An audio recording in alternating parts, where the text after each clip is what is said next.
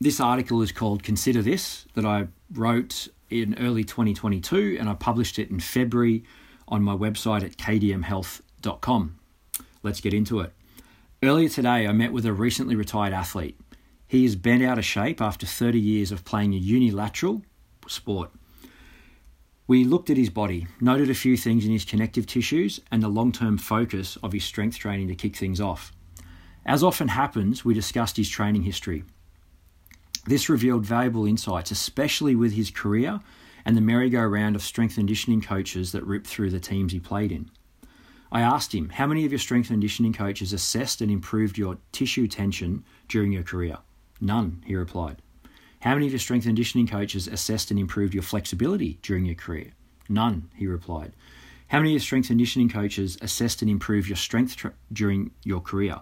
All of them, he replied. How many of your strength conditioning coaches assessed and improved your posture during your career? None, he replied. It's not his fault. This is common, and in this case, we're talking one of the highest funded professional sports in Australia and one of the most popular sports in Australia. The tick he got for strength didn't reverse the damage his sport did to his body. The strength stimulus he received during his career largely ensured his body remained bent out of shape. What saved him while playing is one, genetics, he's put together very well, and two, he stretched a lot on his own. For whatever reason, since he was a child, he said he loved to stretch and it showed in parts of his body. So, what's the moral of the story? Ignoring your tissue tension in most cases, now not all cases, as some people are simply blessed with optimal connective tissue tension, but in most cases, you'll pay later. The later you wait to do something about it, the harder it is. Plus, the opportunity cost of neglecting tissue health when performance is your priority can be significant.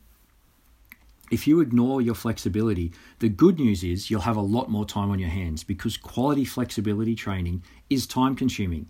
And in today's world of biohacking and instant gratification, investing time in lengthening your connective tissue doesn't fit into the give it to me now narrative. There's an enormous opportunity, however, for anyone with patience. Plus, slowing down, being present, and reversing the tension producing effects of training is a fantastic investment. Engaging in inappropriate strength training, which is more common than you'd think, comes with a price. Most people, again, some people are gifted in their ability to tolerate load throughout the entirety of their lives. However, most people in their teens, 20s, and 30s, as well as anyone who has never strength trained seriously for more than a decade, and yes, that's a huge cross segment of the training population I'm about to offend, have no idea of the short and long term ramifications of inappropriate loading in strength training.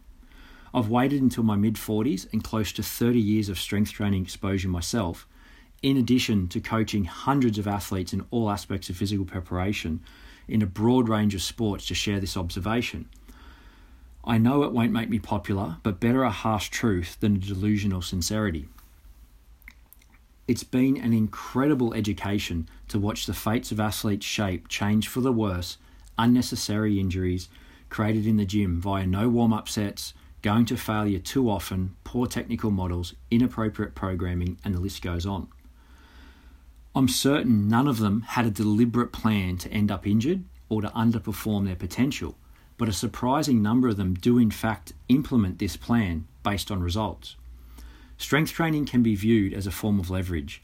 Programmed and executed appropriately, it will accelerate gains in strength, size, explosiveness, power, posture, etc. Programmed and executed inappropriately, it will accelerate unwanted outcomes.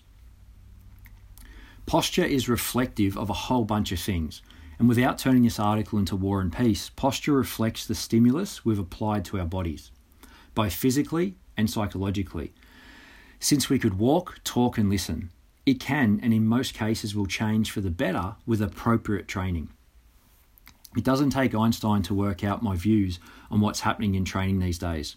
For all the advances in technology, knowledge, and research on the whole, I'm not seeing a lot filter through to athletes' bodies outside of natural selection and the skill levels of some athletes, of some sports continuing to evolve regardless of the physical training they're doing.